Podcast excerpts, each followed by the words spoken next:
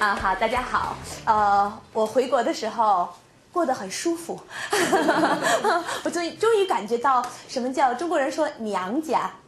哦，我的妈妈的家，我们应该叫娘家是吧？哎，回到娘家的感觉，哦，完全的不一样。在娘家里，中国人常常说小皇帝、小公主。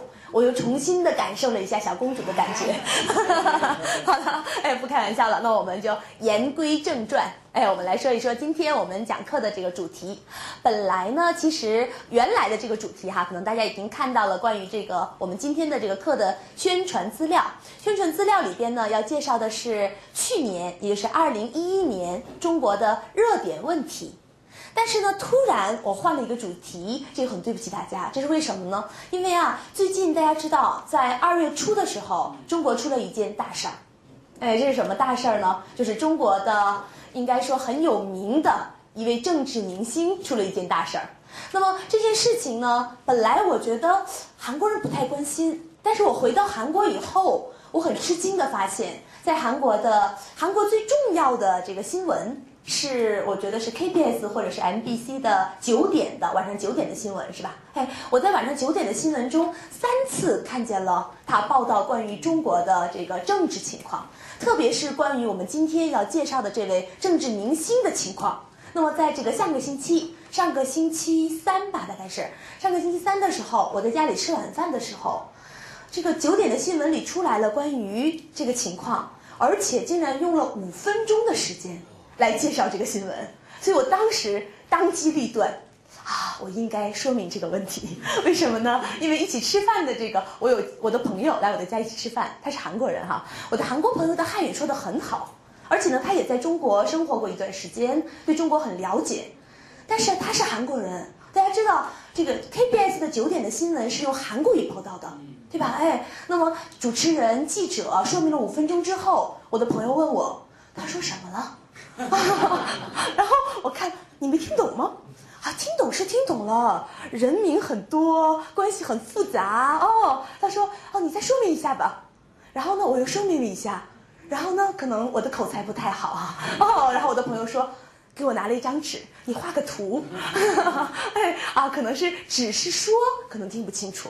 哦，从这件事情我就有了一个震动，我觉得啊，很多学习汉语。特别是关心中国情况的朋友，可能呢，他对中国的政治情况比较关心。哎，但是呢，我们知道，公中国的政治是纷纭复杂的，而且大家知道，韩国的政治是在水面上，中国的政治是在海里边。啊，像我们打捞这个珍贵的宝船一样，怎么捞也捞不出来的。哎，所以呢，很多东西是我们看不见的。所以我觉得啊，我们应该趁热打铁。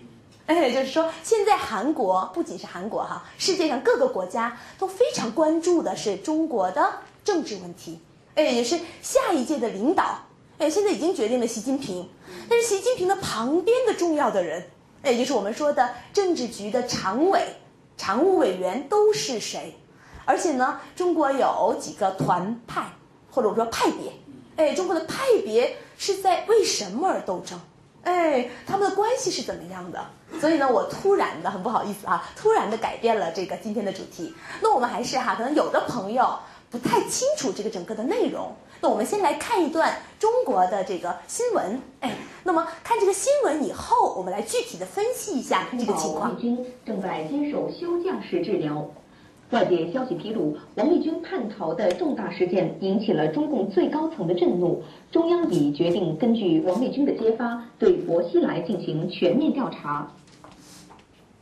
据国内微博爆料，二月七号晚，大批军警手持冲锋枪，突然进驻成都美国领事馆周边街道，封锁道路，设立关卡，严查过往车辆与行人，显示发生了极不寻常的事件。博讯网消息披露。王立军十六号借口到学校出席活动，化妆后逃亡。当晚进入美国驻成都领事馆寻求政治庇护，并向美方交代了薄熙来的很多内幕以及一些国家机密。重庆市委书记薄熙来获悉后，派市长黄奇帆带七十多辆警车封锁了美国领事馆二十四小时。美方八号凌晨将王立军交给中共国家安全部人员。王立军从美领馆出来时。黄奇帆想将他带回重庆，与国安人员发生冲突。王立军对国安大喊：“薄熙来是野心家，他要和薄熙来鱼死网破。他已经把重要资料转移海外。”在中央的干预下，王立军被国安带走。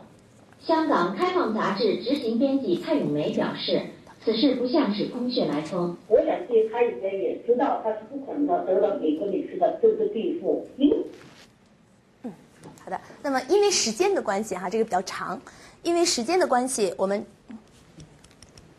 因为时间的关系呢，我们只来看一段啊。可能很多的朋友都知道这个情况。哎，这个里边出来了。两个很重要的人，哎，第一个是呢，我们刚才只看了穿中国的警察的衣服的警察制服的这个人叫王立军，对吧？还有王立军，哎，那么第二个人呢，他是薄熙来，对，一直提到的这个人物啊。那么那个金教授，您帮我把画面转到我们的 PPT，好吧？嗯，哎，所以呢，那么刚才这个内容呢，就是我们今天要说的这个背景，哎，背景的情况其实就是这样的。那么从这个事情，我们能看出什么呢？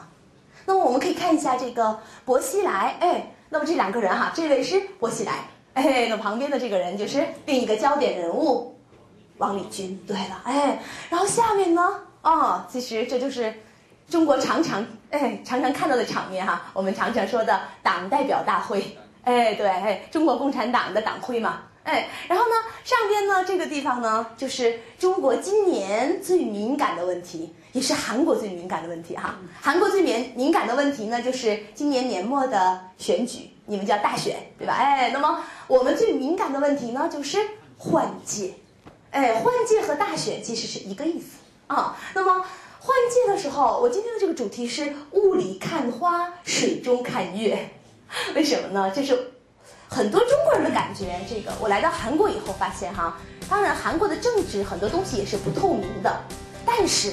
其实大部分的东西我们是大概的了解的，但是中国的政治是老百姓都不清楚的，看不清楚，只能是在雾里看花，在水中看月亮啊。